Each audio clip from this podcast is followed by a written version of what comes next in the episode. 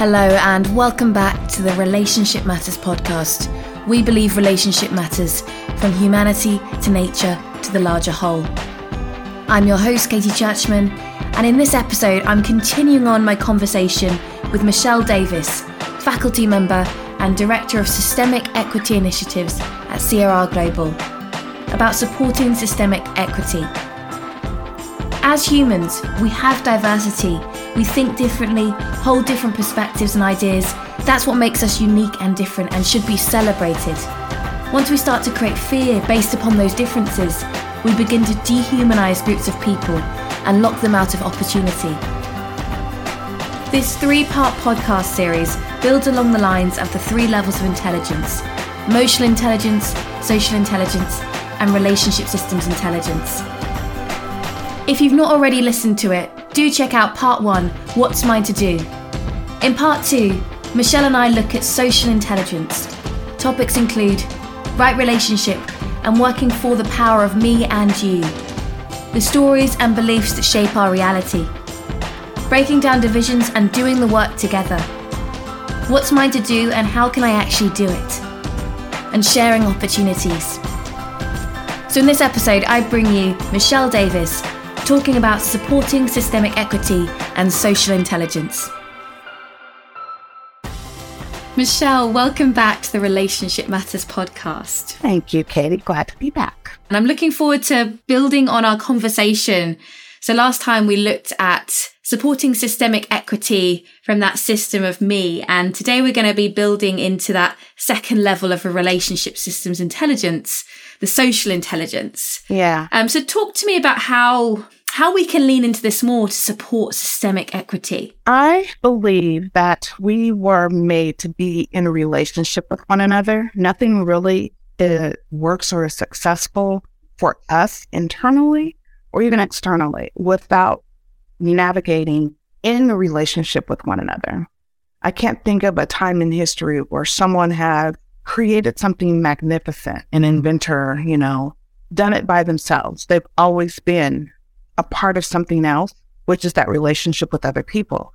As it relates to systemic equity, it's the division that keeps us from being in an authentic relationship with one another, the right relationship. And right doesn't necessarily mean perfect. It doesn't mean without conflict. It just means authentically and working to do, working for the power of the, the me and the you as opposed to just the me.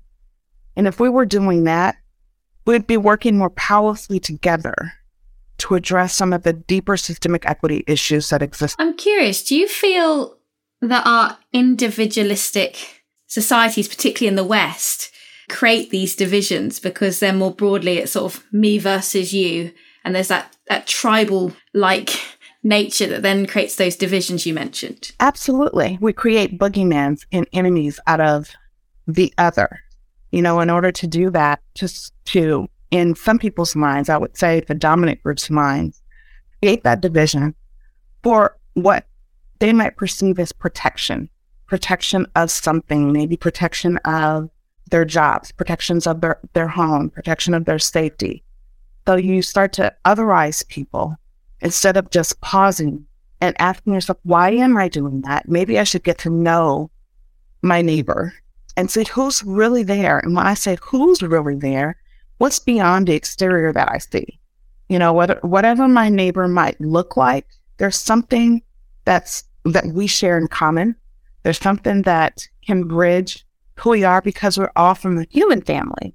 And if you think about flowers, flowers are so diverse. So are trees. There's so many of them. But when we as human beings given that we're supposedly the higher order animal in this world, we see someone, and I'm guilty of the same thing, and we start to automatically create this these stories about those folks, and that starts to create the division. It's like, how are you going to hurt me? How might you attack me? And I don't mean just in a physical sense, just in the sense of it's like the thinking you're going to take something away from me, so therefore I need to guard up, you know, armor up against you. But it would be so powerful if I just took that armor down and got to know who my neighbor is and talked with them, then we could see that maybe we're not so scary. maybe the stories that society has, has told us over and over and over again about the other is not the truth. How do we find the truth? And we can only find that out if we get into conversation with each other. We can only do that when we talk.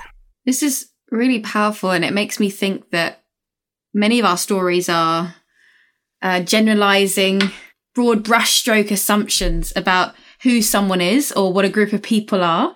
And it's lazy. I think we mentioned this last time. It's lazy, but at worst, it's, it's malicious. And I wonder sort of if we've been trapped in certain stories that maybe we inherited. Who knows? How do we start a conversation that starts to break down those limiting stories? Well, that's the hardest part, which is probably why we don't do it. My sense is to start to have that conversation is one, if there's a space where we can start to equip each other in reducing our fear and increasing our bravery and just saying hi or how are you today? It, yeah, this is, it's the hardest part. But what comes up for me is like somebody has to take the first step. And in order to do that, we have to let go of the stories that we we've been told, the stories that have been created. And it's like sit down and have a cup of tea. Maybe one of the first places to start is to practice.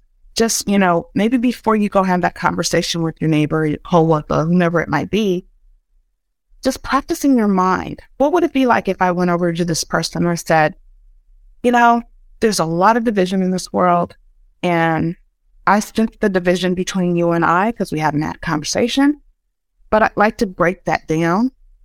And how might we be able to do that? It's like having that clear conversation in your head so that you can prepare yourself and then actually doing it. What is it that's calling you to do that, if anything? And people that are super, super frustrated, myself included, with all of the inequities that exist within society. And we talked last time about what's mind own. If I want to start to break those down, that's one thing that's mind own. So I start with that thinking about what's what's important here for me to start to break down these divisions. And I have to start to become the change. And part of that change is to linger the conversations and not be afraid. If someone says, mm, no, I don't want to talk to you. I think you're this, this, this, and this. Yes, that's going to hurt. That's going to cause an injury. But if you are, if you've done enough of your me work, you know that that's not about you. It's about the person over there that's creating more walls. And those walls are a reflection of fear. And there might be a way for you to internalize that as a level of personal power in a way that someone holds you in that regard with fear, it's sort of like a, a sort of paradox. Not that you want to hold on to, oh, I make people scared of me, but reflecting on why do I make people scared of me? Why does that happen? But it's not mine to own, but it's mine to be empowered by because there's something about me that's powerful. I think that's what I'm trying to say. There's something about me that's powerful if someone rejects me. So it's like flipping that and not personalizing it. Yes, it will cause an injury in the moment, but heal yourself and keep going forward because that person's story if not every person's story. So you just got to keep going.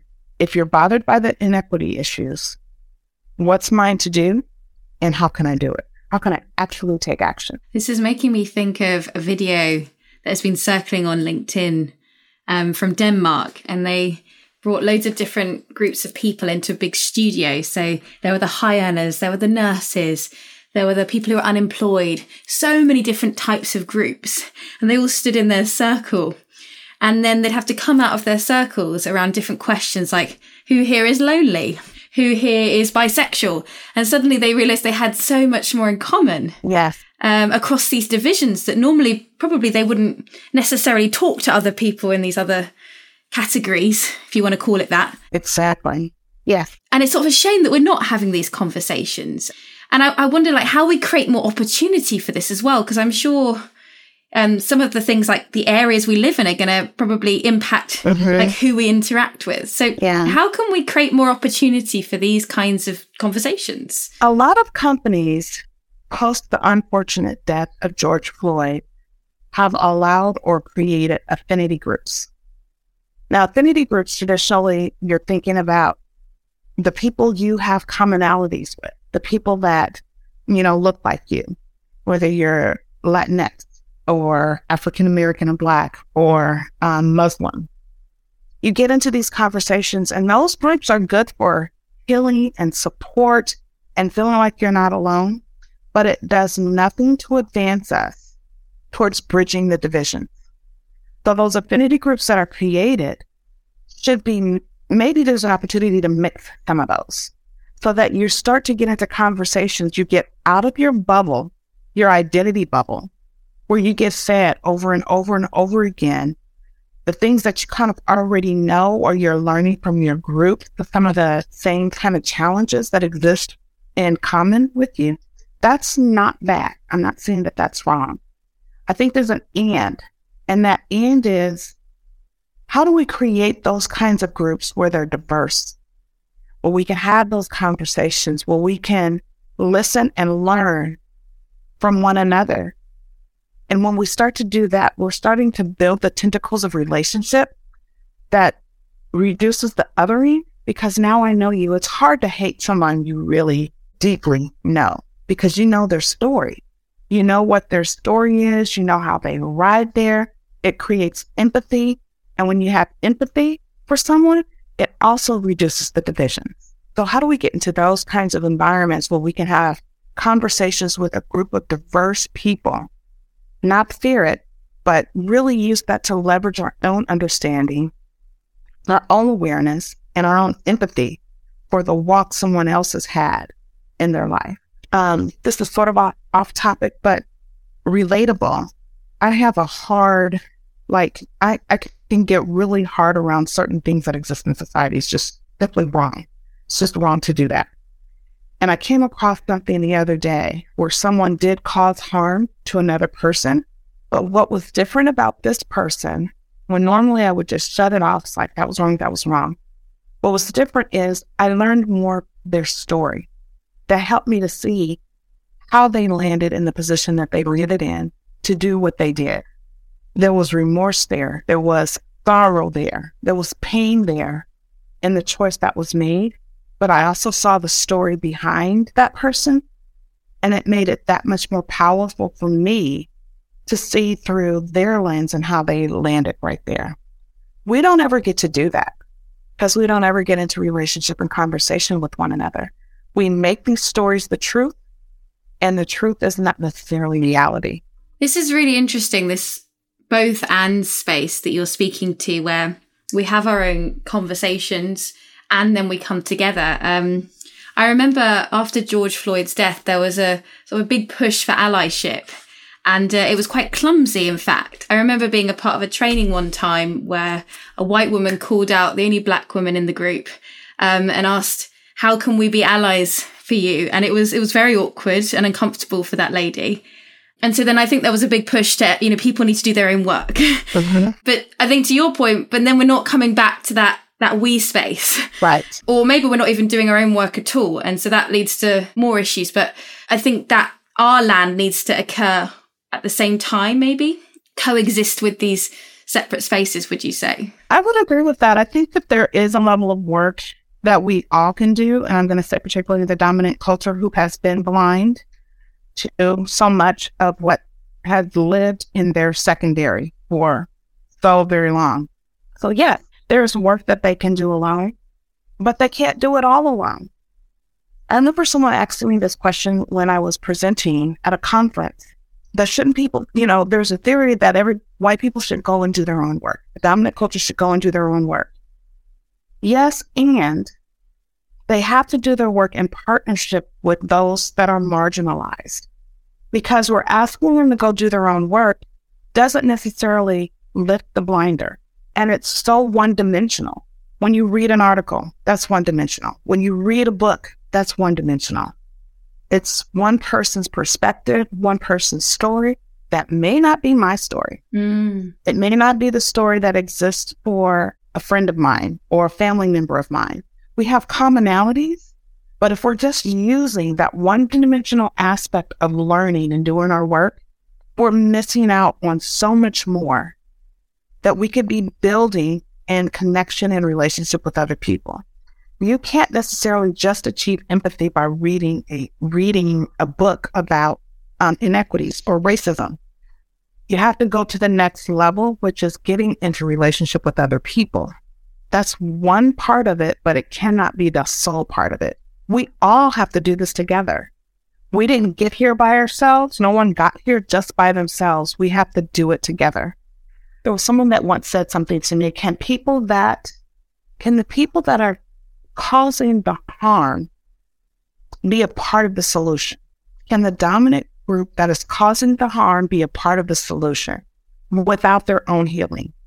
Possibly, but there's ways that we can heal together. If you're causing the harm, how can I tell you that was that was hurtful or that thing resulted in X, Y, and Z? If I were able to share that with you in my story, in my way, that to me does more, creates more movement than saying that you're part of the problem. You are, you are causing the harm. Therefore, you need to take a seat and not have a conversation with me until you've done your work. I'm part of your work. I am part of your work. Others might say, well, then you're putting yourself out there for more pain and more othering. That may be true. But my goal is not to protect myself all of the time. My goal is to be a bridge for the division. And sometimes that is not easy. Sometimes that effort is hard. So then I have to have a place to recover so that I can be okay as I continue to go forward. This is such an interesting point around right relationship because if we want to create right relationship across these divides, we have to do it together. It has to be a two way dialogue. And I think either it's been happening separately or one side or the other has been dictating how it should be. And, and that's not really moving us in that direction. We're not creating systemic equity. Right. We're just creating different versions of the divisions. Yeah. Different versions of the division. I love that. I'll go back to what powerful thing has anybody ever done alone? Even when Martin Luther King was organizing and marching, he engaged and invited white people along those marches as well. And in fact, because some of those white people were there, it's when the news media started to pay more attention, when it got really graphic and hateful with the dogs and the water hoses, the news media was there, as were some white people. If I had been watching at that time, my question would have been, what has you there? What has this so powerful and so meaningful to you that you are there? Because you don't have to be. You don't have to be walking with these people, these African American or Black people, trying to achieve liberation from Jim Crow and systemic racism, all of that. You're walking with them, but you don't have to be. I would want to get really curious about that. There's something powerful about that to me. There's something powerful about all people, all of those people that were walking. But when you don't have to be, well, you do not have to be there. That makes me wonder. And it also gives me hope that there's something in us that wants to bridge this, even if it's at a cost to ourselves. That's a brilliant example. Why why were you there when you didn't have to be? And I guess what's our version of that now? Because I think so often in society, as I mentioned before, we are divided often by our location, where we live. And you know, how do we then create those opportunities to be somewhere where we don't necessarily have to be, but we want to be because it's the right thing to do for right relationship? Well, I think when people say do your work, at least my understanding of what it's been meant by that is go read a book and understand the impact of racism or read some articles, watch a movie, watch videos, that kind of thing. That's good, but maybe your work is really as the dominant group that has that has had this living in their secondary for so long, maybe their work is why did I not pay attention? Yeah. Why did I disengage? What is it about me that is able to live in a society and allow that to be okay? But really getting curious about that and also understanding when you want to retreat because it's uncomfortable. This is uncomfortable for me. I feel blamed. I feel shame. I feel this wasn't anything that I caused. I didn't create this, but it's being upheld by inaction. And why am I not acting? Really sourcing those, you know, ask, getting curious about why for yourself, relating back to the first call, so that you can better equip yourself to stay in the conversation. Because it's not easy. It's easy for you to step out because you don't have to be there. But recognize that your liberation is tied up in the liberation of all other people. You're not, you're pretending that you're liberated. You're pretending to go back to wherever it is that's the most comfortable, but you just pushed a whole group of people to the side by doing that, by saying that that's really not my problem and not staying, like sitting in the fire. That book is called staying in the fire, staying in the hard work, metals, jewels, all those things, all those brilliant elements that we have on earth, they go through a process. And that process is not necessarily easy to come out to have that beautiful diamond or that gorgeous ruby or whatever it might be. There's a process for shaping that.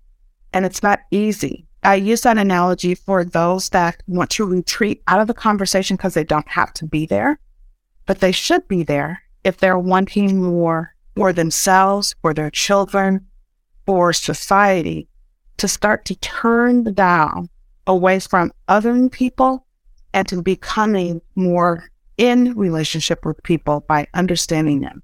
Staying in, I would say, I'm going to say right relationship, but being in connection with them and hearing the hard thing and not running from the hard thing. Yeah, and that staying in the conversation feels really powerful. Staying in the conversation when you don't have to be. It made me think that so often people go into this work thinking, oh, I'll do it for other people, but really it's for us. Yes. And it's been shown in science that our, our telomeres, which directly correlate with um, how long we're going to live, um, they're impacted by everyone within our community. Yeah. So it doesn't matter if you've created these lovely sort of guarded communities with wealth and affluence, your lifespan is going to be impacted by the people who haven't got those opportunities. And so I think it is for us. Yeah. but we don't see it like that so often. And no. I think that's sometimes where we get sort of this savior syndrome. It's, it's always going to be for us. It's not just a one way street. Exactly. It's always going to be for us. Because there's something I was saying to someone the other day stress takes a toll on our body. And even when you don't think that you're stressed, if you just sort of like pay attention and become really aware of your body, you can notice the furrow of your brow. You can notice the tension in your shoulders. You can notice all those pieces when you're driving down the street and you, someone jumps in front of you, causes stress and reaction. Stress takes a toll on our body. So does racism. So does systemic equity issues. It takes a toll on all of us. Recognize that piece that you're you're not saving yourself by not having the conversation. Yeah. So this isn't about saving at all. It's about being at service to humanity. Exactly. It's about being at service to humanity. And we're all human beings at the different at the end of the day, but we come in all shapes and sizes and colors and hues with different attributes, but we all have blood running, red blood running through us. We all have a beating heart. We all have a brain. We all have these things. Those are our commonalities. We all feel emotion. We all feel those things. We get angry. We get sad. We get frustrated. We get all of those things. So how are we different? The way we're different is the experiences that get created for us as we come into this world those experiences shape our worldviews, shape the way we interact and engage with other people. And it shapes so many other things. I won't go down that road, but that's the experience within society that you mentioned inherited, that we are inherited into. We didn't ask for it. Babies didn't ask for it. Many of the young men and not so young men that have died at the hands of police, they were babies once. They didn't ask for it. They inherited the way society is now because we create these make believe differences at the level where we're all human. And in those differences, we want to demonize those as opposed to recognize this is my fellow human being right here. the effort to dehumanize us creates those divisions. But how can we remove that, embrace that by seeing each other as just human, complex, and beautiful diversity, just like a flower? So I then get curious about why, why we continue to uphold that, especially if you're wanting to be an ally, really reflecting on how you, how that is upheld and not just allyship, I think all of us, how are we upholding that? You're reminding me of a meditation practice I've been leaning into lately that's all about point of contact. And it's about being with your experience, so maybe a sensation without a story. So the real sort of sense data. So as opposed to there's an ache in my back, even that's a story. And I suddenly broad brushstroke it with what it means. Oh, yeah. But if I really look at it, it's changing, it's moving, it's all these different things. And And when we think about color, I mean, there's such a spectrum, and yet we're so quick to just put these categories yes, out there, yeah, and we then don't see. And I wonder even if like the the way we categorize is limiting our ability to lean in and to really be with the the sense data of our lives and then of our relationships. absolutely. Because the story comes before me.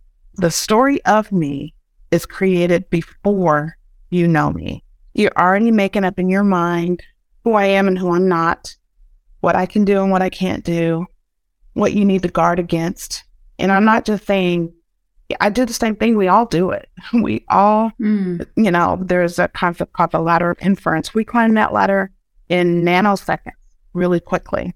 But it would be amazing if we just slow down, like you were saying, with the pain in your back. If you slow down and just notice what it might be doing in your body, if we slow down and notice how we're climbing that ladder and check ourselves and come back down, like, how do I know what I know? How do I know what I think I know about this person? You'd realize you don't. Mm. You really don't know anything because you've never been in conversation with that person.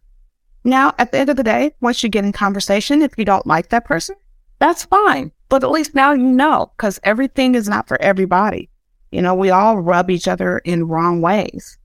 But when we go to the higher level of thinking about systemic equity and how we can address that and what what is ours to own, at least now, even though I may not like you as a person, the attributes of your personality, I may no longer be scared of you.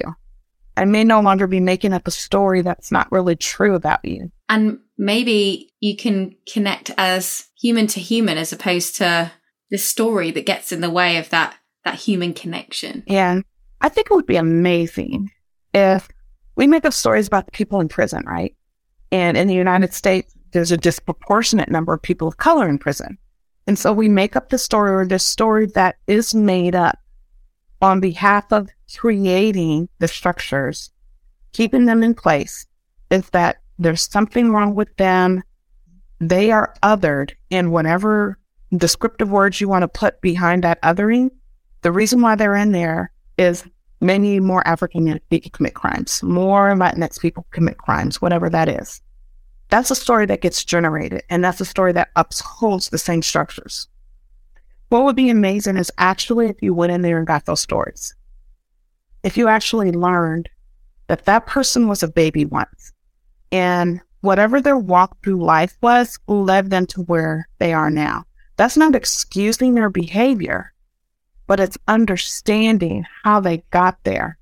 And doing that, I think creates a bridge within ourselves people that don't look like us just to start to really connect at the level of who are you and how did you get here? What's important to you? What do you value? And you might see with those individuals that are in prison that you that you wanted the same exact things. That's humanity. The unfortunate circumstances in our society led you to make different choices. And some of those choices landed you where you are. Who are you and how did you get here? We should start every conversation with that question, I feel. It makes me think of a documentary I watched and it was talking about in the UK, um, kids in the care system often come from abusive families, parents who are addicts, alcoholics. And so they go through the care system, sort of thrown around different foster homes and people care about kids in the care system, but as soon as they become 18, they become, say, the homeless people that annoy people when they go home. Yeah. Um, you know, f- past the tube station. And it's just interesting that switch from childhood to adulthood. Suddenly there's no sympathy anymore. Uh, you know, they shouldn't be wasting all their money on drink, but we've not seen that if we'd had that life, we might Right. be in exactly the same position. In fact, we probably would be. Yeah, exactly. But I don't know if we like to admit that because then that takes away our sense of pride that, oh, I got myself where I am. Mhm. may take away our sense of pride, and it may have us feeling uncomfortable, maybe shameful that you or guilty or whatever you put on there that we didn't do anything or can't do anything. I may not have known that person, but mm, there's nothing that I can do. But I just, I don't think that that's true. I don't think there's nothing that you can do. Those are, we other those kids too you know, when they're adolescents, we other them and treat them as throwaway. When, if we understood their story and they have a powerful one, we could see, that we can see opportunities for, we could see opportunities for humanizing them as well. And as we humanize them, I think that then creates a door for empathy. But to do that, we have to let go of something in ourselves to be present with in relationship with you. I- You asked me a while ago, how do we begin to do that? And what's coming up to for me now is we have to let go of something in ourselves in service of the relationship with another. So what is it that you have to let go of? What belief, what ego, what pride, what whatever it is, to stand in a relationship with someone else to truly understand them and build empathy with them. I don't think we're willing to let go of stuff within ourselves, especially when we think we're right. Yeah.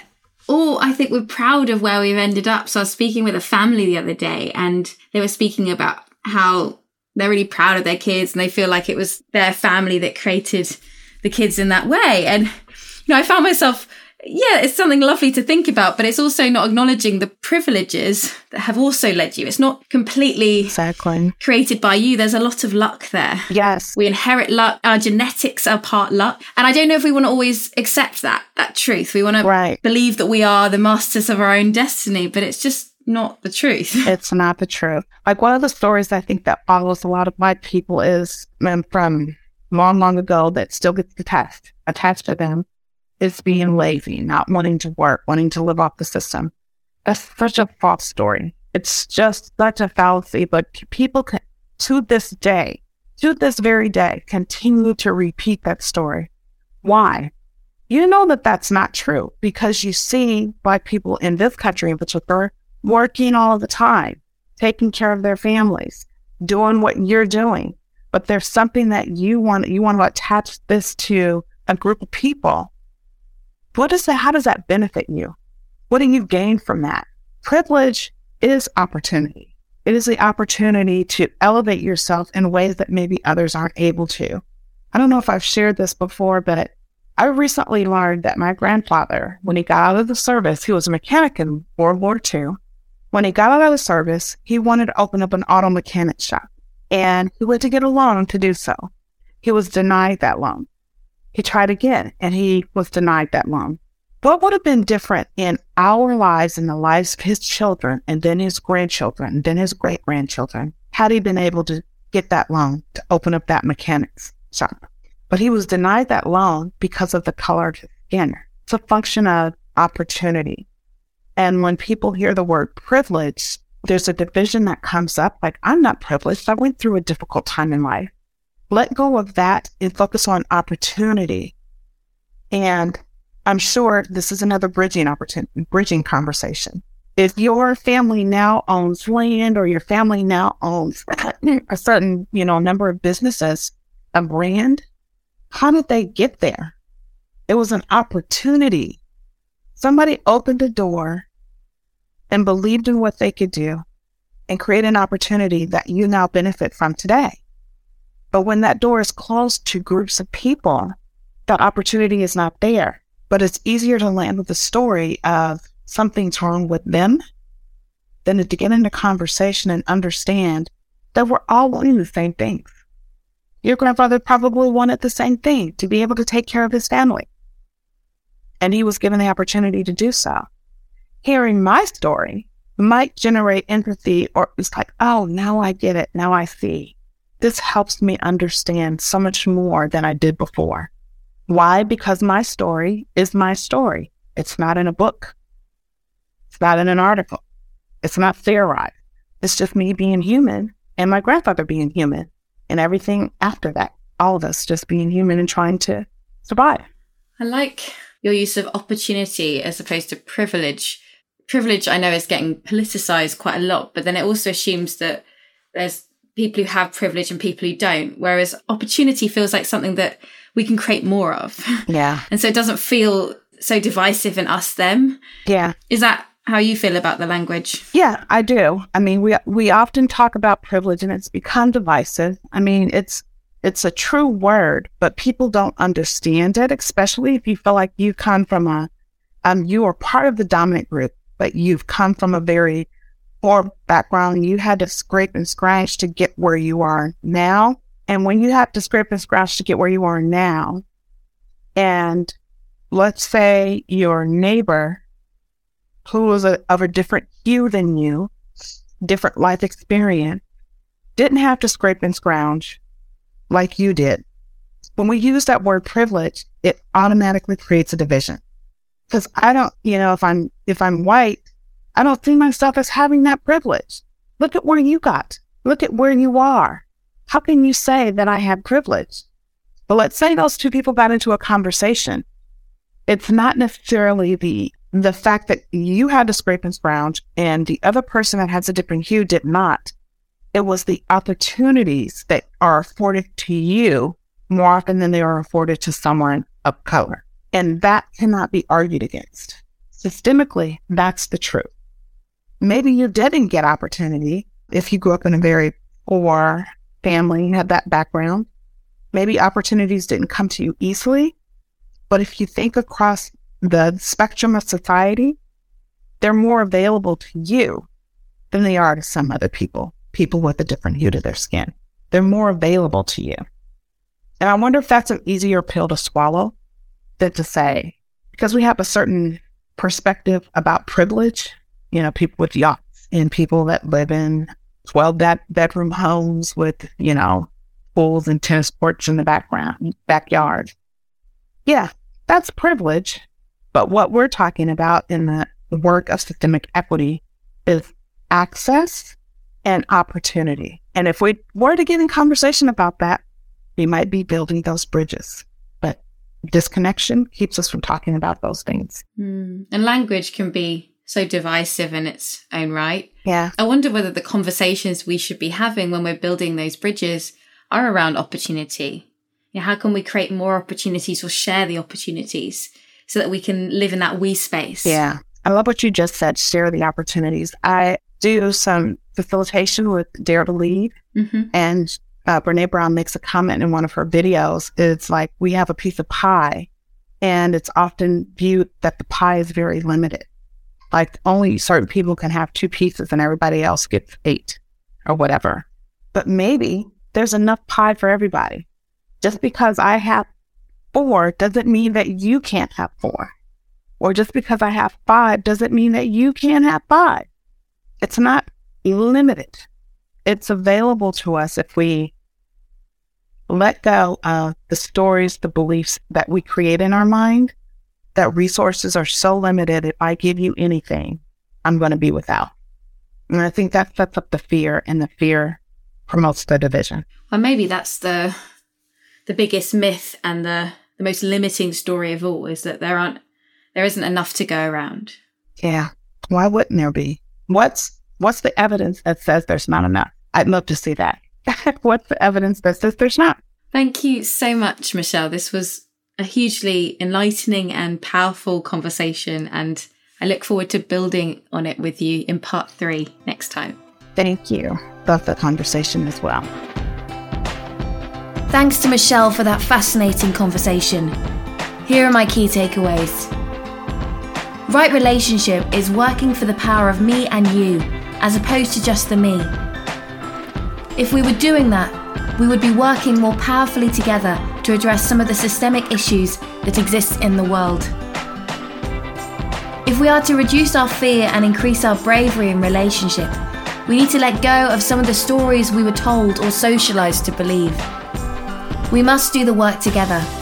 Affinity groups, employee groups organized based on social identity, shared characteristics, or life experiences can be beneficial, but only if they're done in partnership with other people. We all must do this together to heal and grow. No one got here by themselves. Your liberation is tied up in the liberation of everyone else. To move forward, we need to sit in the fire, we need to stay with the hard work. Just like with jewels, like diamonds and rubies, they go through a process and are shaped by that. That process is not quick or easy, but it's what's necessary to create the change. To empathise with someone else, we need to let go of something in ourselves. It might be a story or a belief that stops us from leaning in and seeing the other person as they actually are. Thank you for listening to the Relationship Matters podcast. If you enjoyed this episode, please share it with your colleagues and friends so that we can continue to spread these ideas across the globe. And if you haven't already, do subscribe wherever you get your podcasts to make sure you never miss an episode. And for more information on the ORSC courses, please visit crrglobal.com. For over 20 years, CRR Global has accompanied leaders, teams, and practitioners on their journey to stronger relationships by focusing on the relationship itself, not only the individuals occupying it. This leads to a community of changemakers around the world. Supported by a global network of faculty and partners, we connect, inspire, and equip change agents to shift systems one relationship at a time. We believe relationship matters, from humanity to nature to the larger whole.